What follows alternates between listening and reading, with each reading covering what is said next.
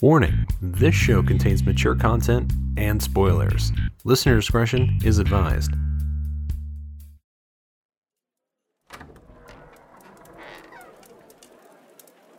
Welcome back, adventurer. Care for another story? One of a hero's triumph against darkness, a dragon's journey of self discovery, or perhaps two souls' quests to find unity? Well, pull up a chair and have a listen.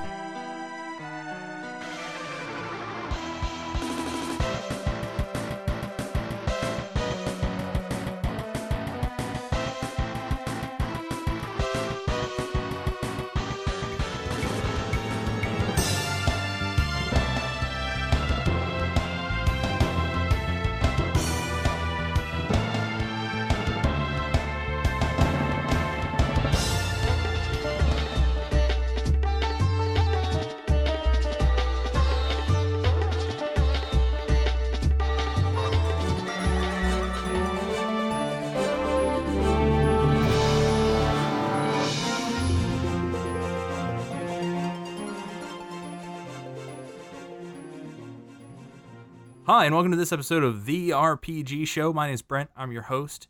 This is a show we rate, review, and talk about RPGs, and we have a hell of a doozy of a show for you today, guys. It's probably going to run a bit long. If it does, I'm sorry, but not really. So, uh, with me today, I have Nick, like the adopted child that ended up better than the rest. Gander, how's it going, buddy? Uh, you know, just being supreme. I mean, yeah, well, I mean, that rolling brownout is your favorite. Got nothing. For, okay. Okay. All okay. right. I- yeah. Next up, we have Anderson. Oh my God, where's their nose? Powers. What's happening? Hey. Oh, not much. Uh, glad to be here. That's that's great. And then last but certainly not least, we have Josh. Little. Money. Watts. What's happening, brother? Not much, man. Just waited for this for a year. All right. Yes. No. We're we're uh, we're in it to win it today, guys. Uh, today we're talking Final Fantasy Tactics for the PS1. Did get a re-release on the PSP with an update. Uh, War of the Lions is the version they call that. So let's just go quick around the table and clarify which version versions we played. I played the original version. Nick, what version did you play? War of the Lions. Josh, what version did you play? The original. All right. And Anderson, what version did you play? I played both versions actually. What a I boss! I love the game so much. So What a boss! All right, so do do you want to go ahead and kind of break down for us the difference in the two versions, Anderson? um, yeah, sure. There's not a whole lot that's different. Uh, the biggest difference is obviously the text. Um, on the PSP version, it seems to be more Old English style, Mhm. which is okay. It's not bad, but since I grew up with the PS1 version, that's the one I prefer. Um, there's a couple new job classes Mhm. Uh, they added in the Onion Knight and the Dark Knight. I think that's what it's called. I might be wrong on that, but um, it's pretty much Gafgarion's uh, job, yeah. and it's really difficult to get. Takes a lot of time to get, but it's worth it. Okay. And uh, the the Onion Knight is just, you know, he can't equip any skills, but he can equip any armor. Uh, they added in a few more unlockable characters. You can get Luso from Final Fantasy Advance 2, Tactics Advance 2, and you can also get uh, Balthier from 12, I think. Okay. And they also added in a multiplayer feature, which uh, you and a buddy can do these missions on your PSPs, and uh, you each throw in some characters, and you get rewards for beating them. That's cool. And and they also, I can't believe I didn't mention this already, but uh, they changed a lot of the names of the characters too. That they did. They also added in uh, anime, well, more animated cutscenes, as well as a Mhm. few extra scenes with Delita and Ovelia, I believe. Um, if I'm not mistaken. Yeah, they did. I don't know if there's any extra other than the extra unlockables. Are there any extra fights? Uh, yeah, there is. There's one fight where uh, you can fight that asshole Algus again. Oh, He that's comes right. back as a, that's uh, right. Yeah, he comes back as a, uh, I think as a Death Knight or something. But it's always fun. You get to kill him again, so that right there is worth playing the PSP version. I think. The the asshole so such such an asshole. You got to kill him twice just to feel vindicated. All right. Uh, Yeah. So for those who don't know, if you're new here, which you very well be, may be, looking for Final Fantasy Tactics stuff on iTunes, great, hurrah, you're here, thank you. But no, for those who don't know, we break this bitch down into gameplay, story, visuals, music, replayability, and overall experiences, and give them a score one through five. We do allow half scores because Nick's a dick.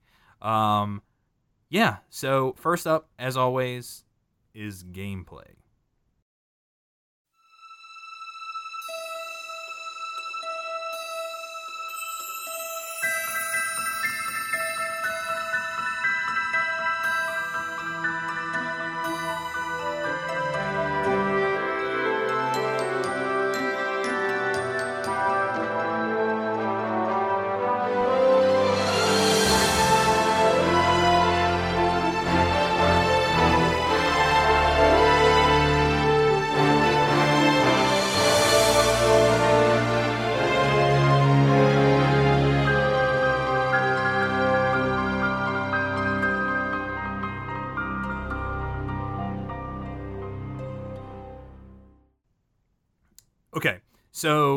Final Fantasy Tactics is a strategy RPG, and for those that don't know what a strategy RPG is, uh, it's generally defined by a turn-based game that's operated kind of on a grid. Right, you have a grid, and you, every every unit takes their turn and moves, you, you know, turn by turn and does their thing. Um, this game really stands out as a member of the uh, tactics sort of genre due to its uh, Final Fantasy job class uh, mechanic, which is the primary method of character advancement in this game. Uh, you want to elaborate on the job classes for me, there, Nick? Um, sure. The system is essentially like a branching tree. Uh, like you start at the top uh, with Squire and Chemist. Then, depending on how much you level up uh, each job or class, you uh, each one to unlock could potentially unlock another one. And sometimes you may need levels in multiple jobs to open up a single class. Um, but generally, the more you uh, branch down, the better the jobs become.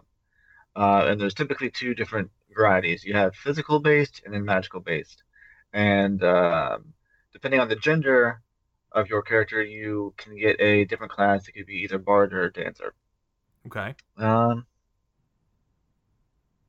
uh, I mean, that's pretty much it. Like you All gain right. JP for doing actions in combat, and use JP to uh, go into each of the jobs uh, themselves and unlock skills like action commands, reaction commands, support abilities, and movement abilities if the class has that on offer. Um, and then uh, you learn a bunch of shit and you customize your characters pretty much. Yep. It's it, it the uh, it, there's so much character customization in this game. It can be almost overwhelming to a new player. There's I think. so much, yeah. Um, so there is it's it's a, a a huge open system as far as that goes. But there there's there's JP and there's XP. So I- I mean, is there a real like other than the character's level? Is there any point to XP in this game, Nick? No, That's that's uh, yeah, that's that's, like really you you upgrade like that's it. You level up characters with XP. that's that's basically it. Um, and your encounters will vary. So like, uh, random encounters level up with you, while story encounters are a set level. Um, so that's that's that's something to consider. Uh, there in, the, in there are you know a few stats. So like if you're looking at the quote unquote character sheet for any of your characters, there are um, a plethora of stats. But the main two that you really need to worry about are your brave and your faith. Um, brave, roughly translating, there's a bunch of fuzzy math behind each of these that you can look up in if you want. But brave basically is dictating your physical prowess with physical skills, and faith being revolved around magic. Faith being a little more funky than brave, because brave is basically you know the higher you're brave, the higher likelihood that your physical counters will trigger, and the you know damage you do, that kind of stuff. With faith, the higher your faith, the more magic damage you deal, but it also the more damage, physical damage you can take which is which is strange. Um, with you know uh, varying degrees. Like so, if your brave gets too low, you turn into a chicken. You can't do anything. If your faith gets too uh, if your faith goes down to zero, you become you have the atheist status, and you can no longer be affected by magic, nor can you cast magic. Um, But if it goes too high, Yep. you become holier than thou, and you decide that sticking around is uh, you're, you're you're above that, and you leave. Yep. So uh, doesn't the same thing happen for brave for non-Ramza characters? Uh, if you get it to zero, they chicken out and they Yeah. run away. Okay. All right. So like the ideal character for a melee character will have 97 braves and like zero faith. That way you can't be damaged by magic attacks. Mhm. But that's about it. That is about it. Uh, so, and that's that's the character progression. There's no exploration in this game, um, in the truest sense of exploration. There's some battle map exploration using the move find item skill, um, but it's it's generally point to point on the map. Uh, with the blue, uh, with the city and passive squares being indicated by a blue circle, uh, you know, in, uh, scripted encounters being red, and random uh, potential random encounters being green um, is sort of how you move around the map. Uh, there are a bunch of weird esoteric uh, secondary, tertiary, and even beyond systems in this game. There's just in in the same way that the story is just layers upon layers upon layers. That's this onion of fucking things happening. So is the mechanics of the game, where there's your, your surface level leveling up your your character and your class. Then there's your brave and faith. Then there's uh, your sort of sort of customization. Then there's like the zodiac affinity chart, right? Where like you you're better like if you're casting haste on somebody you have a good affinity for, you probably won't miss. But if you you have a bad affinity, you might have only like a sixty percent chance to actually land haste on them. With a bunch of it's just really crazy shit just happening in the background. The systems are there and they have enough impact that if you really pay attention to every minutia of the game, it can benefit you. But if you, but they're not upfront and uh, sort of impactful enough so that you have to worry about them. Like you can probably play this game half a dozen times without ever even considering your um your sort of zodiac affinities, if you will. Um, Yeah, I never really pay attention to the zodiac signs when I play it. It I- doesn't really change much for me. I mean, I did. Uh, I did when I was uh, a teenager playing this game because uh, I would say, out of all the Final Fantasy games, and we all know, you know, the, the cum dumpster that that I believe Final Fantasy VII to be. Um, I've probably beat this so many, like so many times. There were there were times when I was in high school where I would probably just I just every every other month maybe just take a weekend and and play just nonstop Final Fantasy Tactics. Um, it's uh, you know, it's probably the reason the motor in my original PlayStation burnt out because of Final Fantasy Tactics. It's just I was just I was just that into it. Uh, I I believe I had like I I have a original memory card around here with a with a in-game save state that's got like 112 hours on it because I was just going around max just just because I love the battle system so much I was just going around maxing out generic characters and all the classes and doing crazy shit like you know walking into a battle with all calculators and all this crazy crazy shit so Oh yeah, you could you could definitely break this game to hell if you know what you're doing. and And I love that. And that's that's something that is definitely possible. The character customization is so uh, the scope is so wide that you can you can break the game, and the game actually breaks itself for you kind of later, which I'll, I'll get into in a minute. But um, that's kind of the gameplay. It's you know turn based, this tactical style RPG, and we'll you- let's just go around the uh, the table as we always do. We talk about things that did and didn't work for us. Um, Nick, why don't you go first? What are some things that that that really stand out um, in this game for you personally that that just elevate elevates it for you? Or yeah, yeah, there you go. Um, it's really, I guess, really tough to just narrow it down to one thing because it's a more of a like a whole experience. Okay. Like the whole thing you get is literally almost as close to perfection, in my opinion, as you can get. Like whatever drugs they were doing when they made this game, like everybody needs to start taking that shit because they they had some magic in there and they definitely got it working right. So, uh, I mean, I would say highlights are the like it's it's one of those games where like it's got a weird type learning curve where if you're not quite sure what the hell you're doing, then it's not really the easiest thing to figure out what you're doing. But once it clicks in there, like it's suddenly you're looking at the game at a, like a completely different perspective. And that that that that is something I wanted to mention that you kind of brought back up, and sort of uh, doing my due diligence before the recording of the show, and sort of seeing how it's other how other people have reviewed it or or talked about it or or discussed it. It seems like a lot of people that come into this game for the first time, it is incredibly difficult. Um, would you say that's like first timers? It's a pretty difficult game. Would you say that's true? Uh, I would say Dorter Trade City is the killer and possibly the um, reason that most people who stop playing the game stop playing the game. Like when the first fight you have in Dorter is like they really up the fucking difficulty, and if you're not prepared, you're not sure what the hell you're doing, then you're gonna get your ass trounced multiple times. Yeah, yeah, I can, So- I can, uh, I can see what I can see that.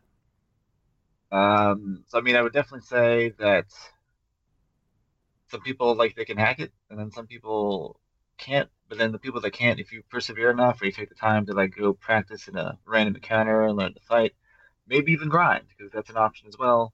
Uh, you could persevere, but it's not a necessity. Because once you know the systems, once you know how the game is played, then it's definitely survivable. I'm sure people have done the level one runs with just Ramza by themselves. They've done Ramza as one class. Like there's all kinds of crazy shit you can do once you understand the game and how it's played. And I feel like that's a thing that's really hard to find in games. Like Sure. usually you have to follow exactly like kind of the path that the creators want you to do. In this one, it's like you, if if you understand the system, you can pretty much do whatever you want. Sure, sure. Uh, what are some other things that some other highlights for you? Um, uh, I don't know, like the the customizability of all your characters is pretty fucking great.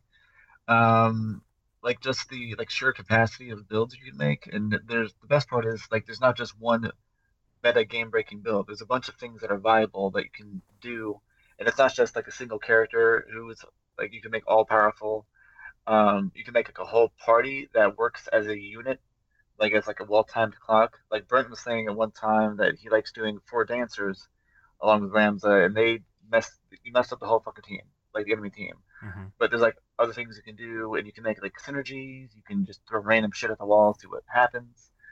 Uh, and it's just, it's really just a magical type of thing. Yeah, no, I'm, I'm, I'm, I'm with you on that. Uh, Josh, uh, you haven't had a whole lot uh, of time to put anything in yet because we're, we're moving fast and furious through this guy to try and not be here for three hours. Um, what are what are some things that, that work work for you? Um, what are some highlights as far as the gameplay is concerned? Well, as far as the gameplay is concerned, I've always just jumping into the game like Nick was talking about earlier. When you first start, it can be very difficult if because it doesn't give you really a tutorial, not much of one. But I always really enjoyed the combat. I always thought it was uh, different because I was playing games like Final Fantasy VII since you brought it up, and that versus versus tactics is just drastically different. I had never played at the time when this game came out another tactics game, so I always really enjoyed that. Um, that's pretty much it. Like the the things that you can do with the characters with the gameplay are just what really made it nice for me. Okay. All right. Uh, what about you then, Anderson? What are some highlights as far as uh, as things that elevate this game as game this game's gameplay for you? Wow, if I could say game one more time. Um, well, yeah, I think the, the best part about the combat is the customization. You can have anybody do anything pretty much. Um, and I, I feel the same way. The beginning of this game is probably the hardest because I know uh, Dorter is like the fourth story mission fight, which you can easily get to if you just blow through the other ones. So um, it's definitely worth it to do a few random missions, train up, unlock a few new job classes so you're ready. But everything about the combat I love. Uh, the one thing I, I'd say I wouldn't, I don't like that much is some of the ex, ex I can't even speak today myself, but uh, the descriptions of some of the moves can be vague. Okay. All right. Uh, that's that's I know. fair. Well, yeah, when I first started playing it, the very first time, I really didn't understand how to use the magic combat. You know, the charge time, and I was like six or seven. So, but it, it is very confusing, and you have to play around with it to understand it. And the tutorial is trash. It's broken English and doesn't really help at all. So, best way to learn is just to jump in and do random fights. Okay. All right. Well, um, as far as I'm concerned, the things I like to basically reiterate on the things you guys said, the uh, plethora of customization, the combat in general is just is just is you know magnifique. It's uh near perfection. Uh, to to flip on the other side though, um, some things that I didn't necessarily care for is while the combat is great, um, I do think there could have been a lot more variety in the types of, especially the boss fights. The boss fights um, kind of all boiled down to the same thing, uh, and they could have really done some stuff with you know, you know, uh, imagine so when you go from the Gog Machine City over to the Wargies, Wargies, whatever, fucking Trade City.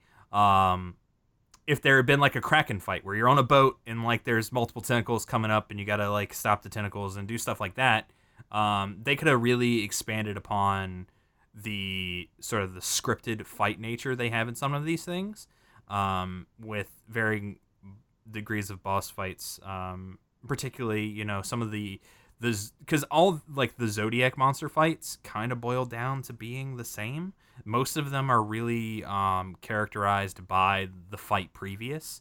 So you know, the Wiegraf fight really boils down to the the one on one fight more so than the fight versus the demon, in my opinion. When Elmdor becomes a, a demon, that really boils down to the fight with him and the assassins beforehand. Um, you know, each of these fights where they turn into a to a Lucavi um, is really more defined by the fight previous to it, which I think is is sort of a, a mistake. They could have really put a lot of variety in those fights, um, and gave them some really interesting and weird mechanics to deal with, other than they just hit really hard. Um, yeah, I feel like, uh, oh, sorry, but uh, some of the boss fights, they seem like they're just carbon copy of each other. Like when you're fighting the uh, members of the church, they all have like these same uh, skills with their swords, and it, they, yeah, they could have done better. and Well, they're almost like anime tropes. They they they are they are, and uh, you know when we get to story, um, I, I'll expand upon my my problem with those those last few bosses um there. But just as far as mechanically speaking, they're, they're very similar, and it's it's kind of a letdown. Um, in that regard, and it kind of stands out more to me in this gameplay when I'm I'm looking at it from a more discerning eye than you know if I'm just playing it for shits and gigs, you know. Um, other things that I didn't necessarily care for. Uh, I'm right there with the translation, at least in the original uh, version, is is is terrible, um, and the uh, a lot of the the wording used on on description of, of abilities is is flat out atrocious. I I do like that this game's tutorial is separated out from the main game, like you actually have to go to it from the main menu because if this is a game where combat, you know, like a random battle isn't like a, you know, isn't like a 2-minute endeavor. It's a battle's 10 to 20 minutes easy, and I don't want an hour-long tutorial each time I play this game. Like could you guys imagine if they had built in a tutorial into the story of this game? Like that would have really fucking sucked.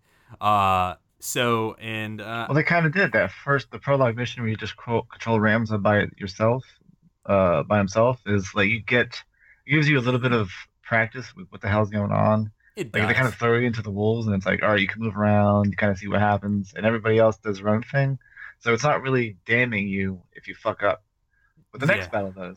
Yeah, so but I, I'm talking more like the standard tutorial where it's like, now select the cursor. If we move the cursor over here, we can select a unit. That fi- no, I am so glad I don't have to do that every fucking time. I might blow my brains out. Well, that's more of a modern element in gaming, though. I don't know. They did it quite a bit then too. I don't know. Anyway, so uh, you know that's that's kind of where I'm at on things that I didn't like. Uh, Josh, what do you got of some things that that you didn't care for um, as far as the gameplay of this game is concerned?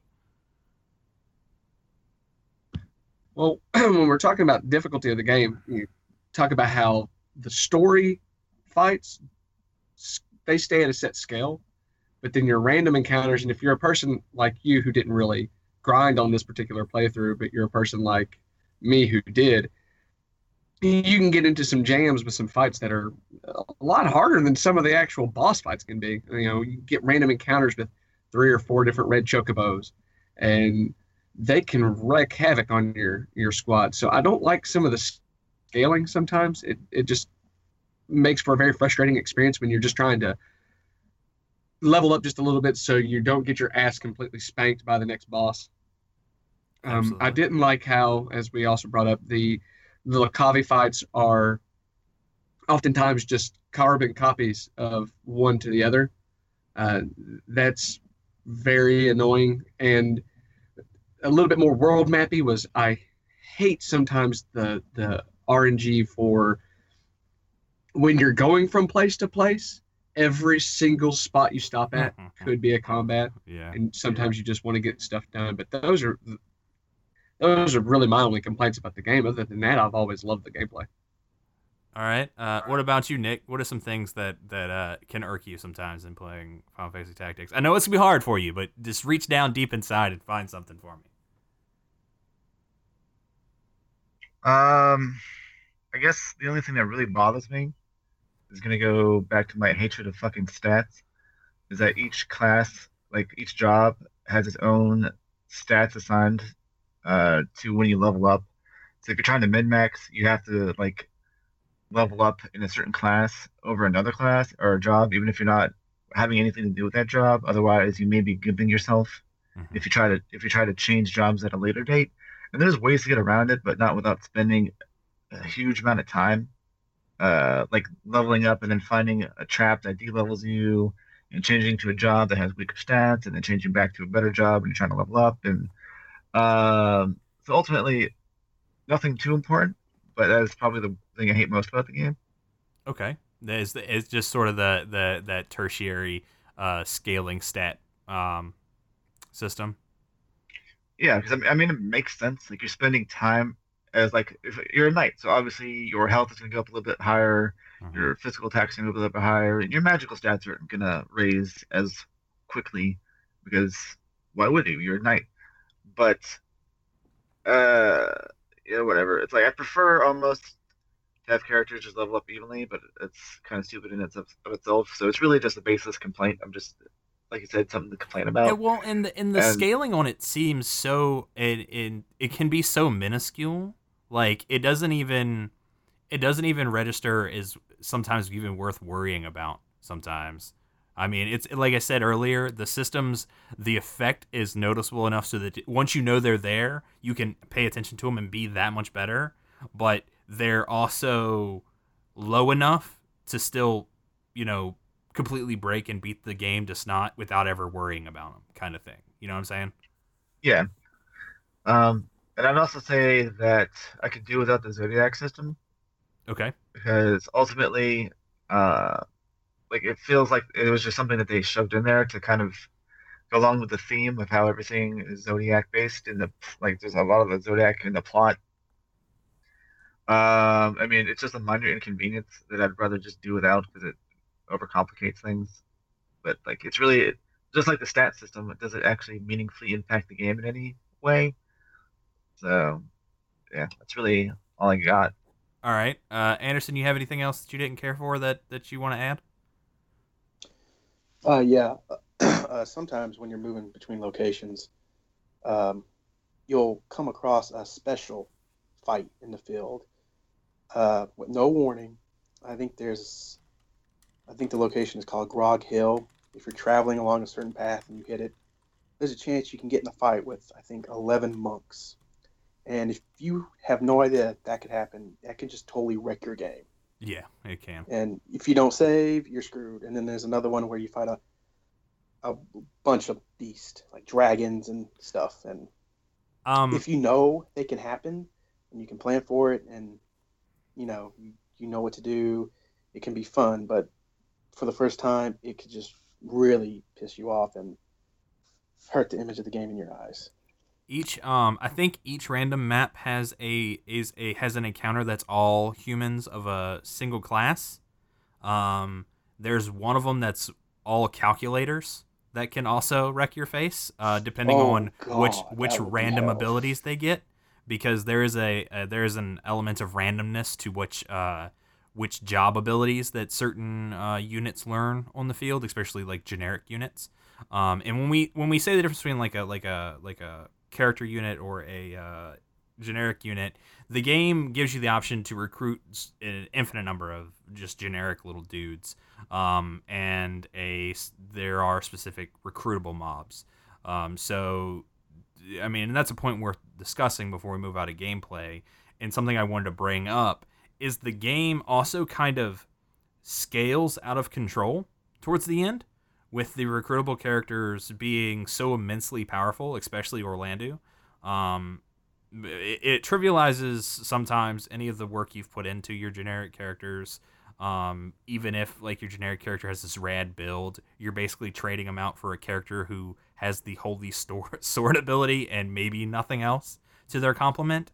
Um, and that I, I, it was kind of frustrating especially on this playthrough where it's like you know i'm really having to pay attention to the job point economy and where i'm getting job points and making sure i'm you know maximizing each encounter because i'm actively avoiding random encounters to to give myself a specific challenge.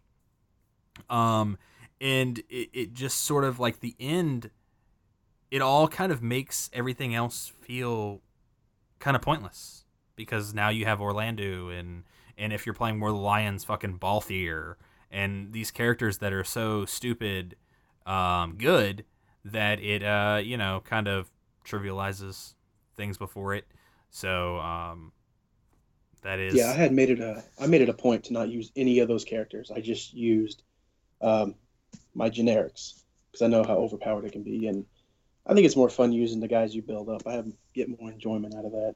Yeah, and I I think I've I've done um like I said I've, I've beat this game a lot, and I have done plenty of playthroughs where I just I just stick to my generic party from the you know start to finish, um best I can because it's really hard to not use Orlandu because he's so powerful. But Well, his name says it. Thunder God. yeah, no, he's he's a badass. Uh, he basically has the skill set of the holy swords, uh, the holy knights. So like your Agrias, um, your Meliadoul, so like your breaking abilities, and then your uh, your Gaffgarion abilities with the dark sword. So um, plus, Would you say Would you say he's the best Sid out of all the Final Fantasy games? oh, certainly not, certainly not. I mean, You he's up so? there. He's up there. I don't know if he's number one. He he's definitely top three, maybe, maybe even top two. He has to be at least the most badass. Oh, uh, uh, Or maybe the most powerful, because Sid from Seven, his attitude is is great. Uh, he's also has one of the like the the highest potential uh max damage breaking abilities with Highwind so you have to consider that Very true.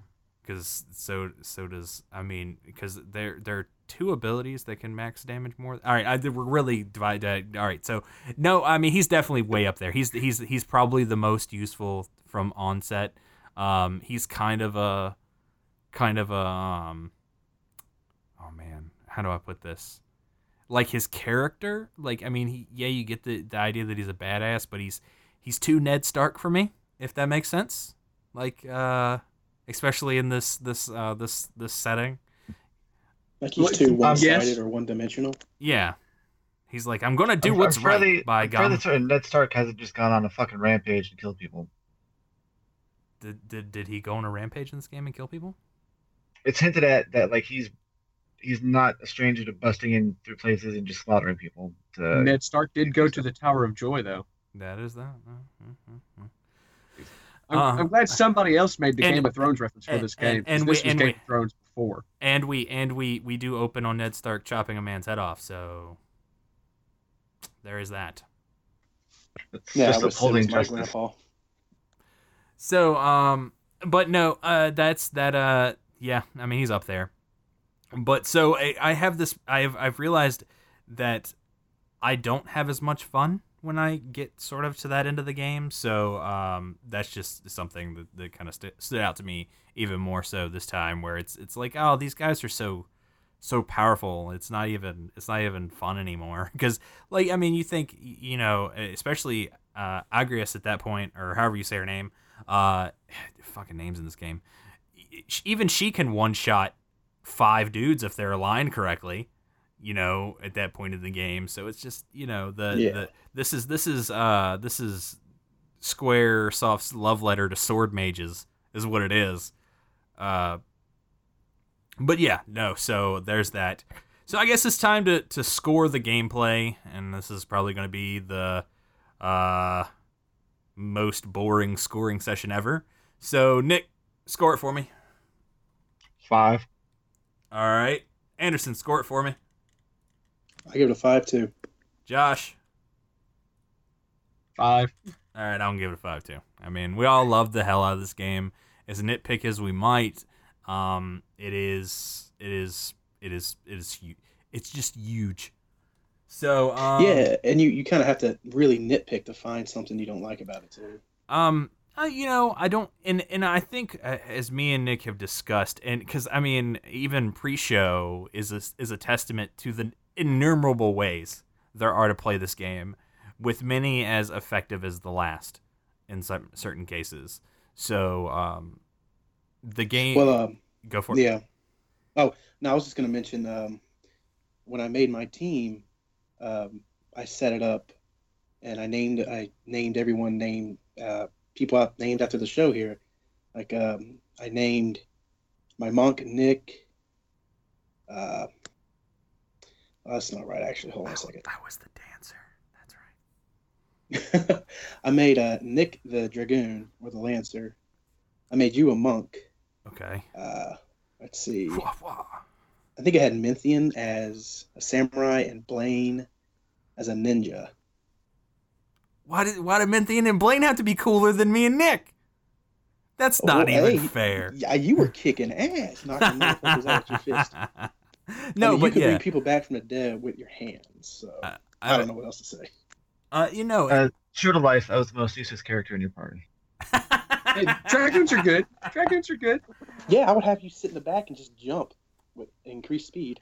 oh man, now now I just every time Nick enters a room, I want to be behind him with a jump box, uh, jump box, like playing. Was it Kris Kross? Crisscross to make you jump, jump. That's what. All right, sorry, I just had to go there.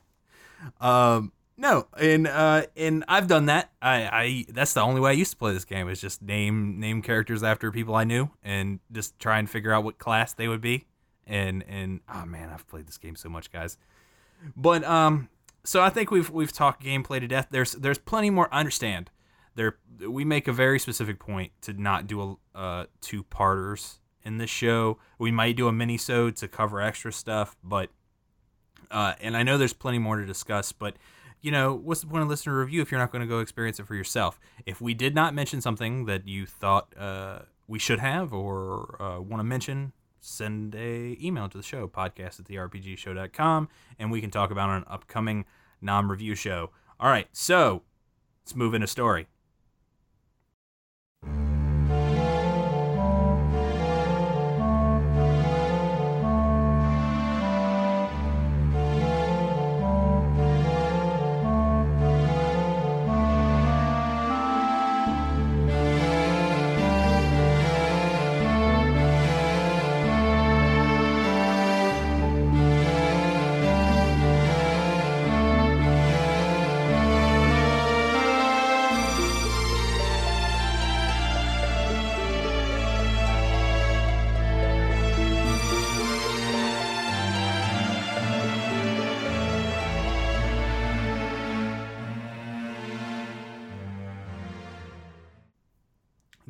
Buddy, uh, as as as the usual, give us the uh, layman's uh, through throughput story for this this this beast.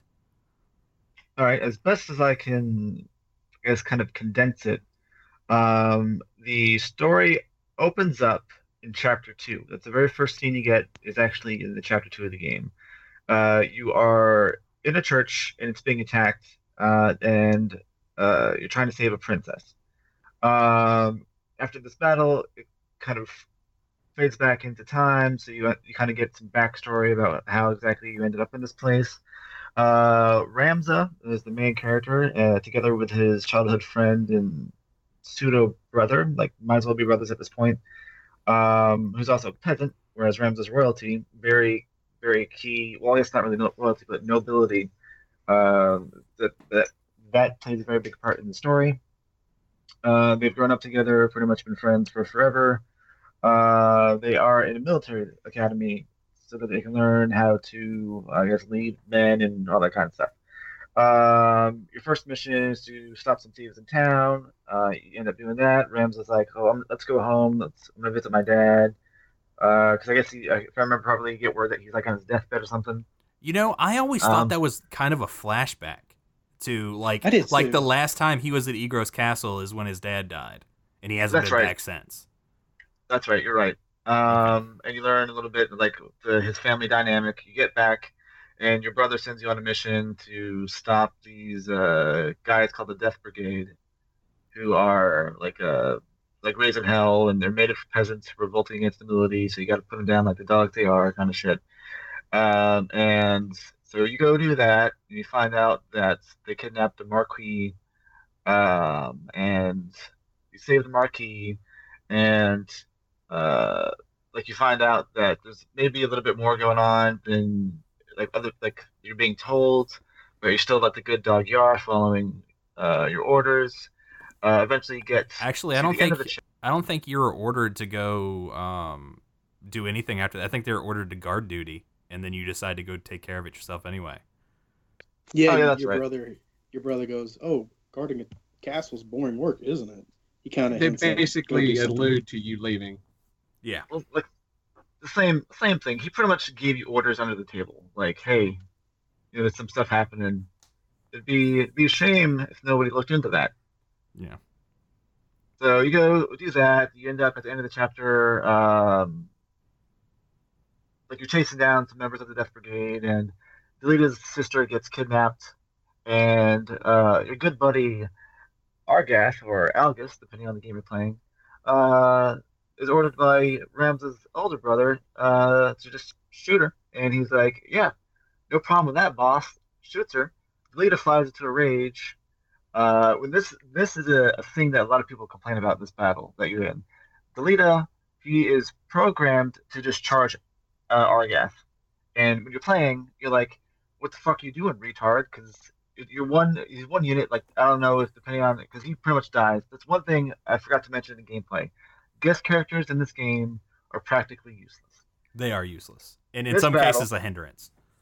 Yes, in this battle, uh, like hell, when I play, I just kill them all at the beginning of the battle unless they need to be alive to finish the battle. I just kill them, and it just fucking makes the battle ten times easier. Uh, so this battle, uh, Delita just runs up, gets killed and pretty much one turn, and you're left to just kind of fend for yourself. Uh, you end up killing Argath, and Delita's like, "Yo, fuck this, fuck the system." Deuces, I'm out. And Rams is like, "Yo, man, uh, like we, we stay, we could try to fi- figure something out." Uh, but no. So Rams is like, all right, well, this is kind of shitty too. So he becomes a mercenary. And Well, so we pick back up- presume we presume Delita is dead because the warehouse explodes that they're fighting right. around. That's so right. so My bad. And it, well, Rams He is goes, like he goes into yeah, safe Tietra, yeah. or I guess a corpse, and somebody lights. Oh no, the guy. Fuck, his name? Gustav. Gustav, yeah, Gustav, yeah. Stuff. Uh, yeah, he like lights a match because there's like oil, or like gunpowder barrels or whatever inside the room, and he lights a match. The whole thing blows up. Rams is like, oh shit, what the fuck? Uh, then he's disillusioned, so he becomes a mercenary. Uh, you hook up with Gaffgarion, who leads the mercenary group. You join. Um, he like I can't remember why. Oh no, you go. Um, you go, like you're on a you get assigned orders, and you go to this waterfall place, um, and you find Delita there, dressed up as a like in some armor and shit. and He's a holy knight, and uh, like y'all fight some dudes. You're like, what the fuck's going on? Because Gaffgarion stabs you in the back, and all kinds of power play, political shit starts happening. Uh, moving on to the plot, pretty much get to the point where like there's some um like you learn about these zodiac stones and how uh, people are trying to control demons and like get there's power plays happening where people are in another like this separate order are working together to try to take over the country but then you got like this war of the lions which is the white and uh Yeah, fuck, I can't- the black I think so black. the Yeah, so the the, whole Lion. so the whole Um, the whole setting is set up as after this long 50 years war thing um it's ended and then the king dies and there are two heir apparents to the throne um uh, one uh, a girl named Olivia or Velia, sorry, I only, always want to call her Olivia, but it's Ovelia, and this young prince whose name I can never remember. But they're each, uh, you know, uh, propped up with the backing of one of these lions or the other, either the white lion or the black lion. Uh, I think the black lion Goltana supporting Princess Ovelia, and the white lion um, Larg. Larg uh, propping up the prince. And that's sort of the backdrop for this whole uh, conflict occurring. And you slowly un- unwind, like somebody's pulling the string, someone's making this happen. There's uh, reveal after reveal where Ovelia is not really a princess. They're just they're just telling everyone she's a princess. Um, eh, eh, the the church is manipulating people, and there's Delita in the middle who claims he's not pulling, uh, being manipulated. In fact, he's doing more manipulating. And then we get to Act Three, where we start to get these this revelation that the church is pulling together these these um, zodiac stones to sort of you know in, increase its influence and take power for themselves. Uh, then then it's like, well, maybe it's not the whole church, just these Knights Templar. Uh, oh wait, no, it's actually they're you know, it's these Lucavi demons that once plagued the the the um the kingdom long ago in the time of Saint Ajora and all this this stuff. There's weird asides with the Rafa and Malak, the two twins, um, the Hell Knight and Heaven Knight, which probably the most worthless characters in the game. Um, then you know there's this whole deal with the Germonik scriptures that kind of falsifies most of the uh, the church's teachings, and uh, then there's this weird implication in one of the fights that the the stones aren't naturally evil. It's it's the intent of those using it. But somehow later the guy says that the stone chooses the the flesh, not the other way around. So it kind of contradicts each other a little bit there. Um, and then you're not sure, sort of, whether it, it really it just gets. Well, I mean, though that at that point, it's the guy who's already possessed. Who's like, oh, this power, I, I deserve this power. So obviously, it chose me. Kind of situation is how I felt it went down. Okay. And then and then and then last minute plot twist, uh your sister Alma is the uh the corpse that will be or the body that will be the reincarnation of Saint Ajora. Um and the last uh Zodiac or Lucavi if you will. Uh so yeah, um what do I say about this story? So Well, I, well, I'd say you know the story has so many twists and turns. It would take forever to list them all. Um, it's crazy what happens throughout the game. Like you learn your brother killed your dad. Uh, just, Yeah, you have the worst. know how to describe it. you have the worst brothers with the worst names. Dycedarg and in uh in Zalbag. Zalbag or something like that. I mean, Zalbag I can get behind as a final fan, uh, as a fantasy name, but Dycedarg, like, how do you say that and not laugh? Like Dycedarg. Every every time I'd see a sprite, he'd always look like he's just walking around in a robe, like he's too chillaxed. Like he'll he'll go out in a fight in a robe, and you know he's just all like, I don't care. he's a he's a cunt waffle. Let's be fair, he's a cunt waffle because he's also pulling strings. Um, but uh, to sort of just get into it, kind of thing. Um, the things that worked for me here are, um, you know, the, the first, especially the first two chapters, the political intrigue, the sort of you're getting caught up in the, the beginnings of this next war. Um, who's really getting it started? Uh, you know the the whole um, we saw this in Suikoden 2 with the the parallel stories of your hero and, and Jowy. And that's sort of the same thing happening here with the story of Ramza and the story of Delita kind of um, occurring simultaneously. um, with their own own sort of uh, Ramza being more reactionary and Delita being more proactive with his own his own goals and mission in mind. Um, you know, and I really enjoy all that. That's all. That's all good. Uh, yeah, I mean, there's there's yeah. So yeah, first first half, I, I I love it. Nick, what are some things that work for you that are highlights um, as far as the story is concerned?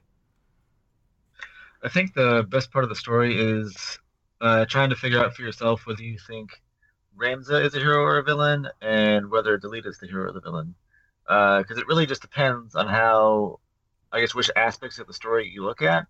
Because uh, I'm I'm fairly certain that's implied Delita is blissfully unaware of any of this mystical stuff happening, and he's just focused on winning the throne because he's like, I need to change the way the system is uh, it's something the, the system's wrong. The nobility needs to be t- torn down. The whole system needs to be rebuilt. Whereas you've got the heretic Ramza, who's really the only like he's probably the only virtuous character in the game. It feels like uh, being reviled and hated, and everybody's out to get him, and he's just like I almost get the feeling like he's like like what the fuck? I'm just trying to do the right thing. Why is nobody else trying to do the right thing? I don't understand. Mm-hmm. And like it makes for like a, a weird like dichotomy between the characters that like really I guess accentuates how dire the situation is. Um, and it's just really like a, a, great ride. And I'm a huge fan of political in- intrigue and all that kind of stuff. I like I read a lot of uh, political war based fantasy, and this is a, this is right up there with the I would say one of the best plots and storylines in a game. So. Okay, uh, Josh, what are some things that work for you um, story wise in this game? Well, um, I, I kind of agree with what Nick was saying. You have to make your decision on whether Ramza is who you kind of agree with or whether it's Delita. But I, I'm not sure if I ever actually believe that he didn't know what was going on with the Lucavi, that being Delita, I mean. Because I think he kind of just gets corrupted by his own desire to take the throne. So the, the twists and, and turns and pulls of the whole game, like from Delita's apparent death with his sister and his changing for the uh, his disappearance and then you finding out he's alive and all those things. It was the game for me always felt like how I felt a fantasy story should really be told. Okay. And most Final Fantasy games at that point in time, like seven or eight, were this very dystopian, futuristic steampunk game, and we didn't get another fantasy fantasy until like nine and this one for me always felt like if you had cracked open a novel that this is what you would read and you would have these plot twists that you would find and I, the story itself for me was just all those plots and i really liked the way they twisted and turned okay um, for me though uh, I, I don't know i think i can agree with you on the delita probably knew um, quite a bit about what was happening with the uh, Aura site. I just don't. I think. Uh, I I just think it didn't line up with his goals. Like he knew that's what Ramza was working on, so like that's probably you know. And he, he says multiple times, as long as Ramza's goals didn't interfere with his own, that he would right. he would he would help him and stay out of his way. That's um, why I, I always felt like Delita just he cared more about what he was doing, and he did he knew the other stuff because he was just too well connected not to. Yeah but there his goals were more what he was intently focused on and it was more a I would love to have another game where you focus on what what stuff he did or kind of like the after years for Final Fantasy IV something where you knew exactly what Delita was doing because his character was really really really deep and he definitely wasn't the villain but was he the hero? Was he really who you should be looking forward to well, in the War of the Lions, you get a bit more of that because you get a couple missions where you play as Delita, and it expands on his plot just a little bit. Yeah, uh, and and a lot of that what you see in the War of the Lions, I believe, is an expansion on on his and Ovelia's relationship, if I'm not mistaken, um, because uh, uh, in you get very few cutscenes in the original version that sort of stand to to give Evilia any reason to ever cooperate with Delita, which kind of pays off in the end. Um, but yeah, uh, Anderson, what are some what are some things that worked for you here, buddy? Um, well, I really did like how they had the whole Ramza and Delita thing going on. How Ramza was or Delita was willing to do whatever he had to do to get what he wanted, while Ramza he has this feeling of justice and he wants to stop everything that's wrong and tries to be the best he can be. And well, you know, in the end, Ramza kind of gets forgotten and Delita is claimed the hero because of it.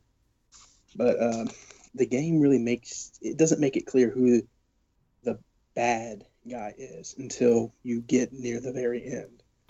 Well, yeah, um, it's the it's the revolving door of of antagonists, really.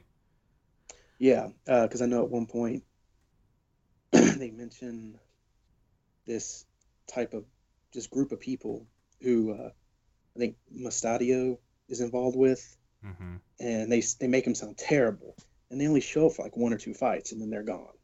Yep.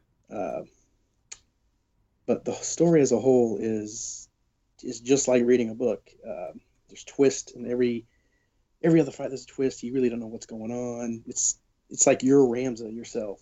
You're trying to figure it all out, and uh, I really don't know what else to say. I mean, there's so much to talk about, and you guys pretty much said everything. All I right. Think. What are some things that you didn't care for then? Uh, there's not a whole lot when I think about it, because even the stuff I didn't like, I I usually find some way to make it seem like it's actually making it sound good. Um, okay. I really don't know. I can't think of anything I didn't like off the top of my head. All right. What about you, Josh? Is there anything that, that, that stood out for you on this playthrough that you didn't really care for?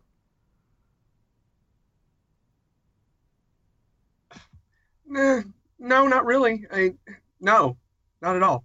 All right. Well, uh, I certainly did, um, because I'm with you guys. Like, I, I, I really, I really enjoy the sort of revolving door of antagonists. This, this political intrigue that they're setting up in chapters one and two right? Like it's it's like you're skirting around this war. You're sort of trying to avoid, you know, your interactions with the church, and you're branded a heretic, and like these things are happening, and these is all super compelling and super interesting. And then it becomes this. There's this chuckling demon behind it all, which I found really boring. To be honest with you, they could have done so much more expanding on that war and sort of uh, they can still pitch you against this Knights Templar group, but it just comes down to we catch a guy, he turns it into a demon, we kill the demon, we collect the stone. We catch the next guy, he turns into a demon, we kill the demon, we collect the stone. And almost you don't realize how much of the game is that. Um, because in chapter four and three, a lot of people are doing that extra stuff, and it's kind of distracting from you know the the main story but this playthrough i did it the, just straight shot and i really it's almost 10 hours of chasing down a templar him turning into a demon you killing the demon and taking the stone and i find it completely uh, boring and then the whole concept of your they've kidnapped your sister oh wait now she we can't kill her because she's supposed to be the one that's the body for saint ajora or whatever i find really dumb, to be honest. Um, so the first half of the game is just amazing. I can't I can't speak I can I can't speak enough at how much I love the first two chapters. But uh, and even the first half of three, really, because it's it's you haven't really got into too much yet. Uh, maybe even through chapter uh, most of chapter three.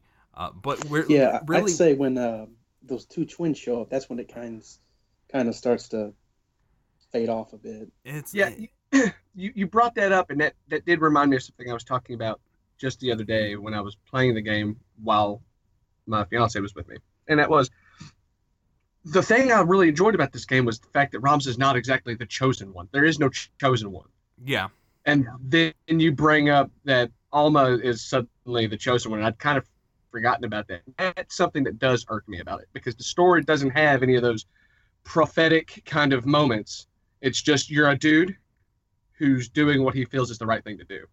Yeah, and and and uh, that's accentuated by the fact that think Ramson Everton doesn't become a squire. Like he's a squire the whole game. He never becomes he never makes it to knighthood, like holy knighthood. And it sort of fits along this line of this storyline where this this this church has buried his story to to sort of hide the corruption of this Knights Templar group by these Lucavi.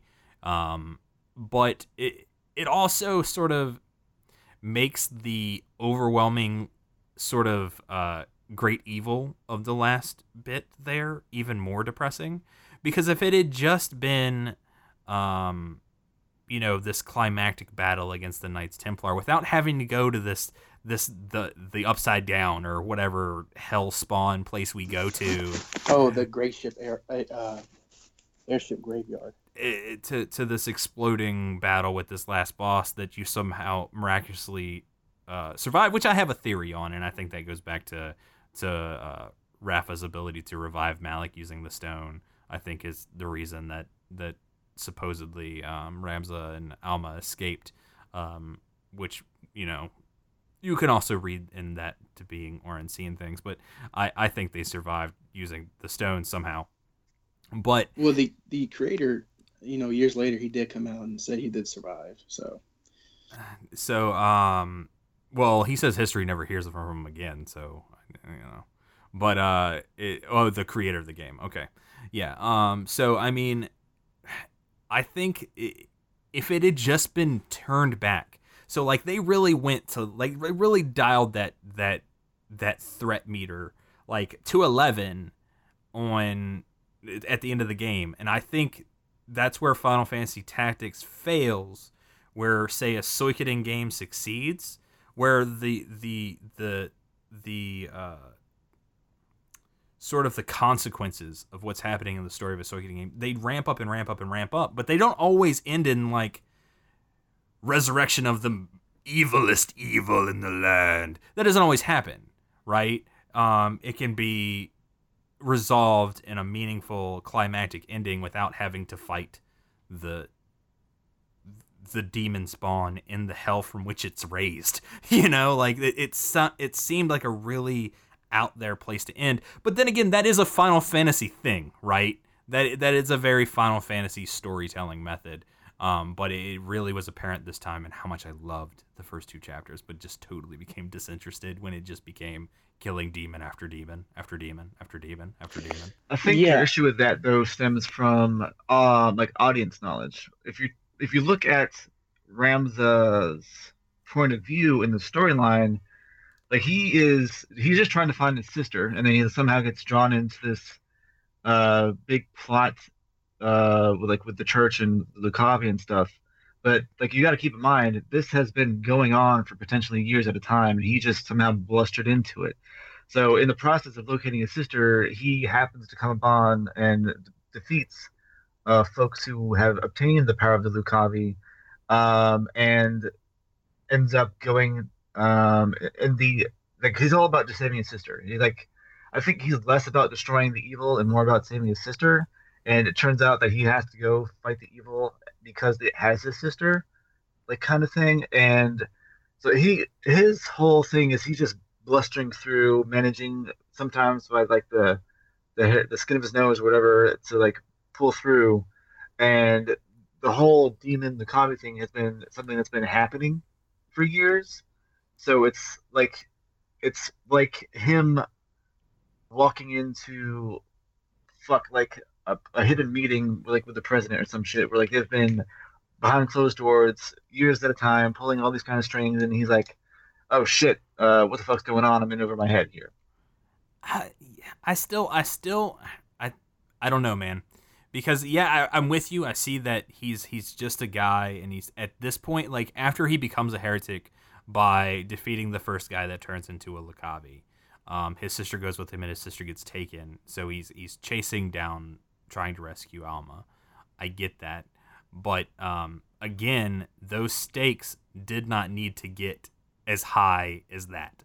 I think that still is a cool plot, and the the idea of these these these stones being used with this demonic power is salvageable, but it it becoming this this mad da- well just like place to place to place killing demon after demon after demon um it just I don't know. Like it, it, I felt it felt it felt boring after everything we got in the first two chapters.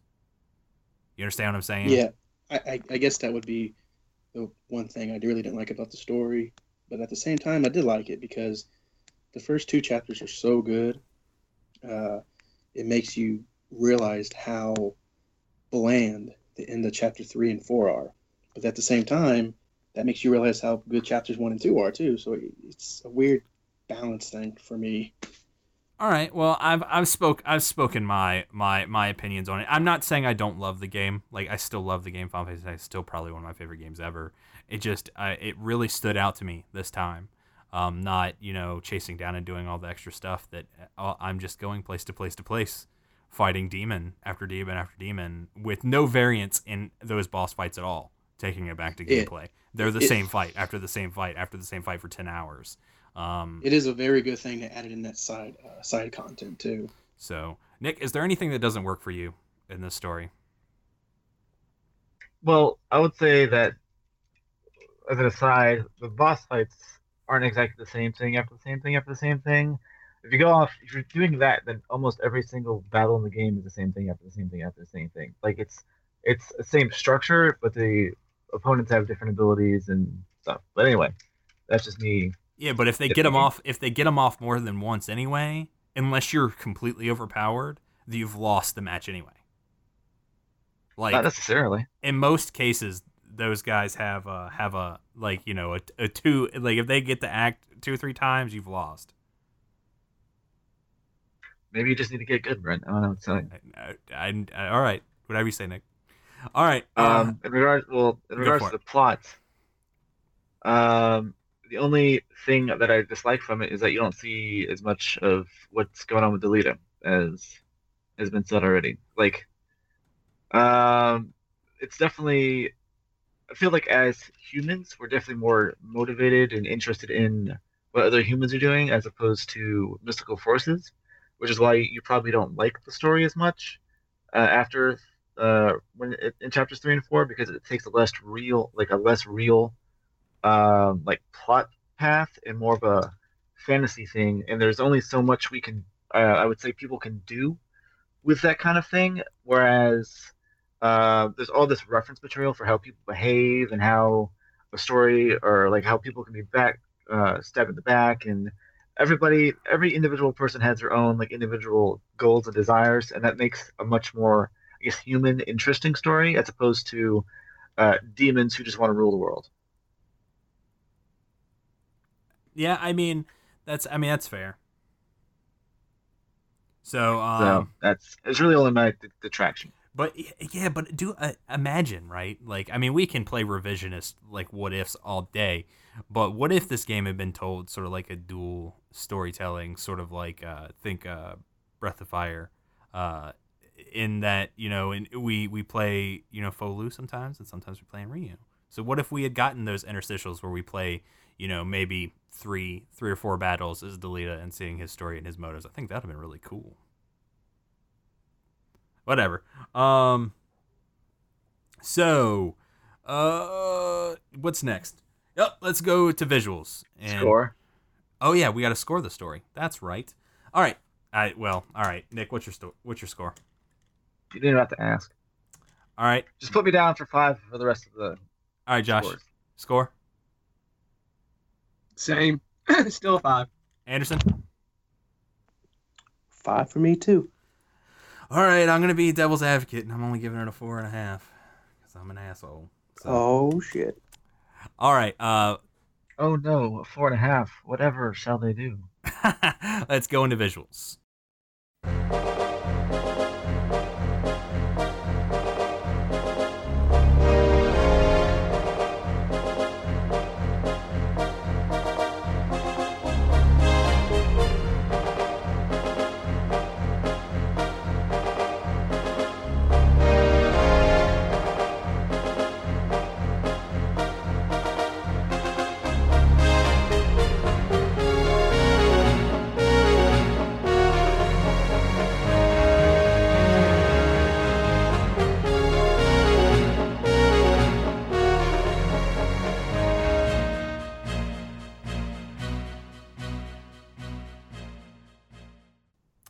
So uh, this is much easier. I mean, this is this is a very um, non. It has a very unique style to it, uh, especially the, uh, uh, the especially the cutscenes in War of the Lions looks very sort of watercolor, but not. It's really cool.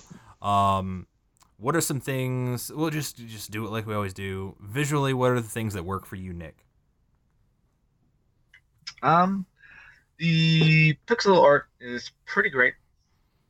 Um, the 3D, um, like isometric view is okay. Like you can rotate the camera, um, which is a really nice thing. sometimes your characters get a little bit obscured, uh, or you're trying to like maneuver on the field, can be a little bit weird, and so you're turning the camera camera kind of helps that.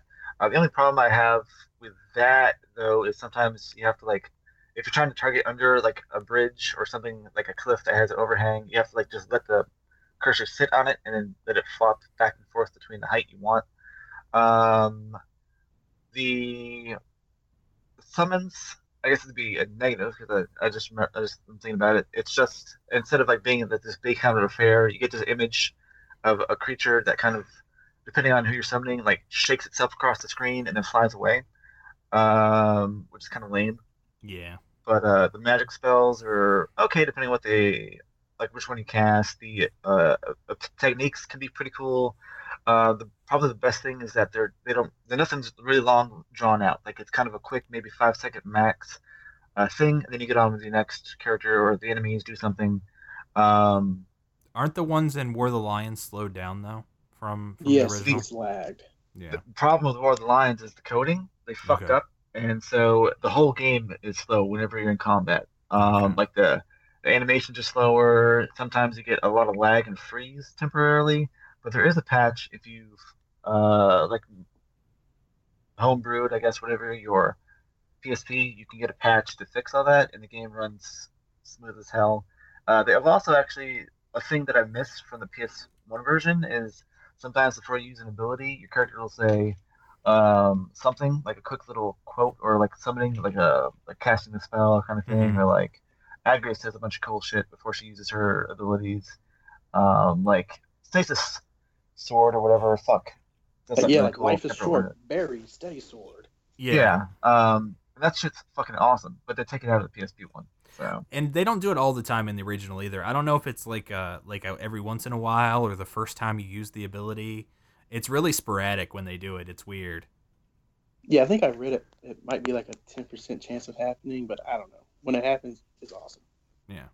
yeah that's pretty cool but uh yeah graphics are pretty great All right. for the right. most part. Uh, for me, um, yeah, I really like the, the the amount of character and unique animations they put into those little battle sprites are pretty cool. Like, uh, you know, like the uh, the chemist that's with Zalbag at the father's grave does a couple unique things. The thief at the beginning of uh, I I want to say it's maybe it's it's uh, it's one of the first fights in chapter two where he throws his hat down is really cool.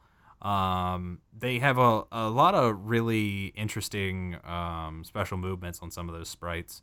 Um, I'm with you that the spell animations range from um, disappointing to halfway past mediocre in some cases. Like some of them were okay.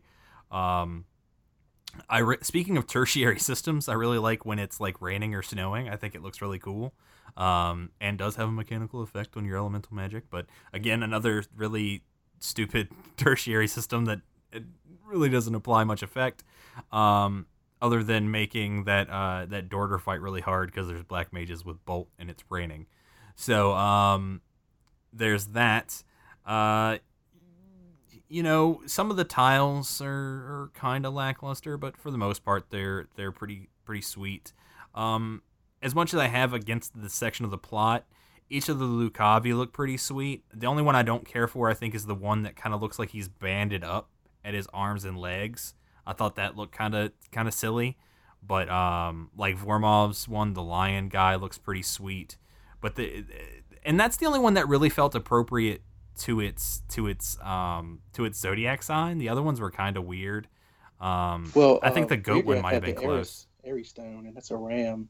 Yeah, I think And that. you had those giant horns. Yeah, that that one, and then the Leo. But then I don't know where the. I guess you could probably make a connection on all of them, except for maybe the Oogie Boogie Man. I don't know how they got the Oogie Boogie Man out of whatever fucking stone that was. I'm surprised they didn't start singing as you fight them. Uh, uh so um, that's that's um that's Talk about Cúchulainn. whichever the first one you fight is. Looks like Oogie Boogie. Cardinal? Yes, Yeah, the Scorpio. Scorpio. Well, he definitely does not. That does not look scorpion in the least.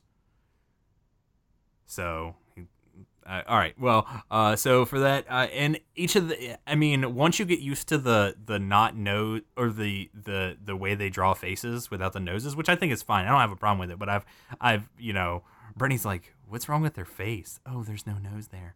Um, kind of shit. Like I think all the uh portraits look amazing. Um, yeah, the title screen looks cool.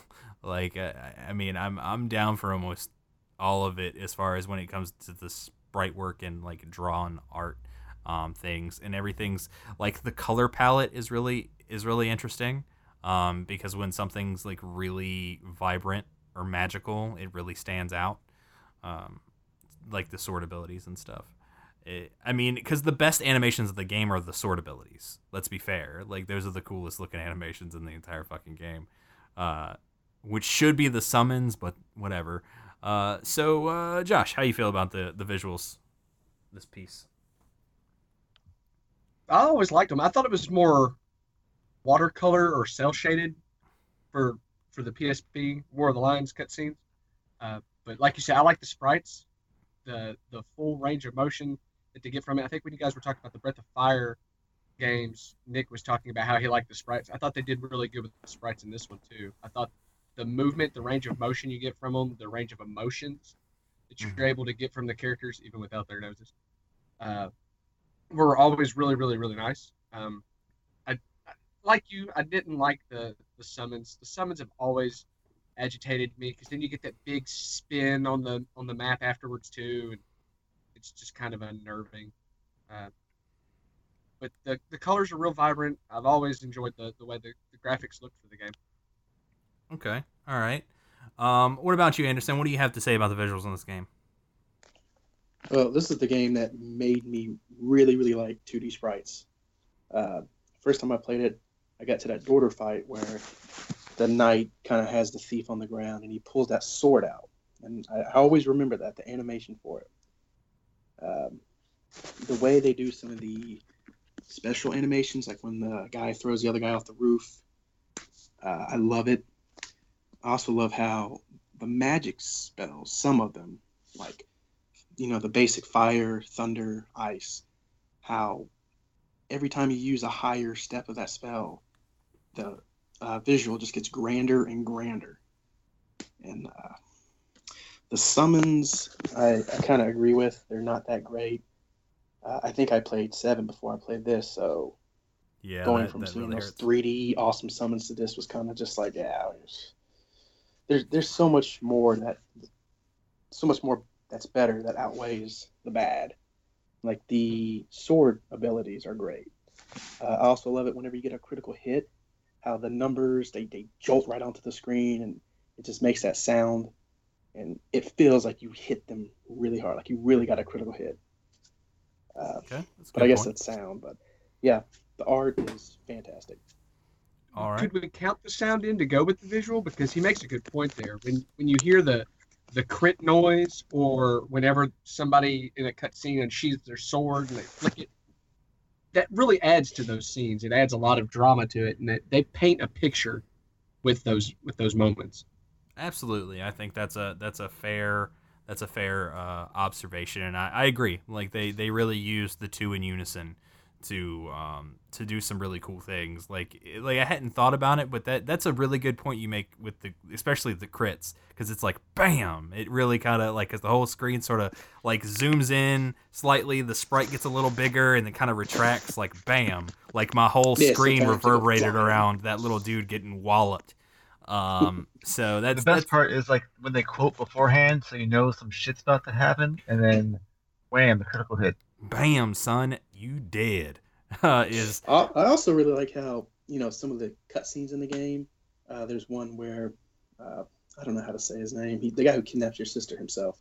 He goes into the room. He's talking to some guys, and uh, he's just like, "Oh, you want to fight me? Okay." And the, the camera zooms up so you can't see it, uh, but you can see the guy run away. And as soon as the camera zooms all the way up, you just hear people yelling. yeah. They do a lot of the the fade to black and then oh fucking thing. That's you know they do that a lot. Um, but does anybody have anything else to add to the the visuals of the game? No, I'll take that as a no. No, Let's score it. Nick, score it for me. Five. Josh, Five. Anderson, Five. I'll give it a five too.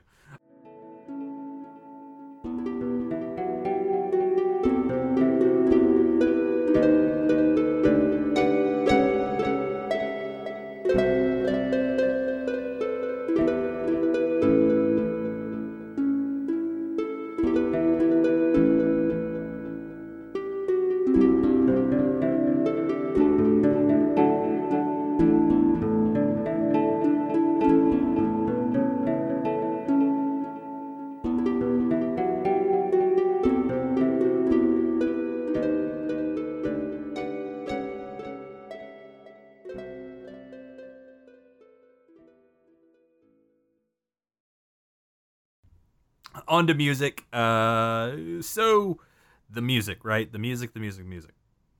Uh, just to add to the sound, like I think all the sound work is awesome, except for when they're making the little grass reed things. Like that is the most inane sound I've ever heard in my life.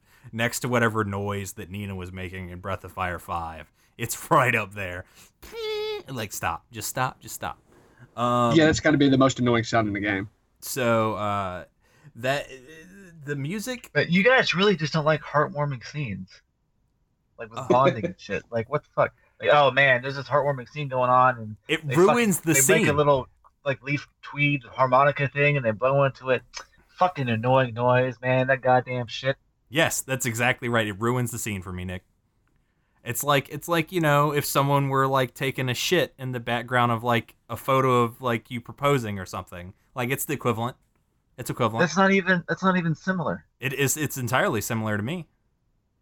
It's a matter of perspective, Nick. Well, uh, fuck ever. Whatever. What if, what if I what think if it kind of adds to it. what if we had had a heartwarming exchange and then like some you heard just like someone lets it rip right at the end of it. Just, like does that not ruin the moment for you?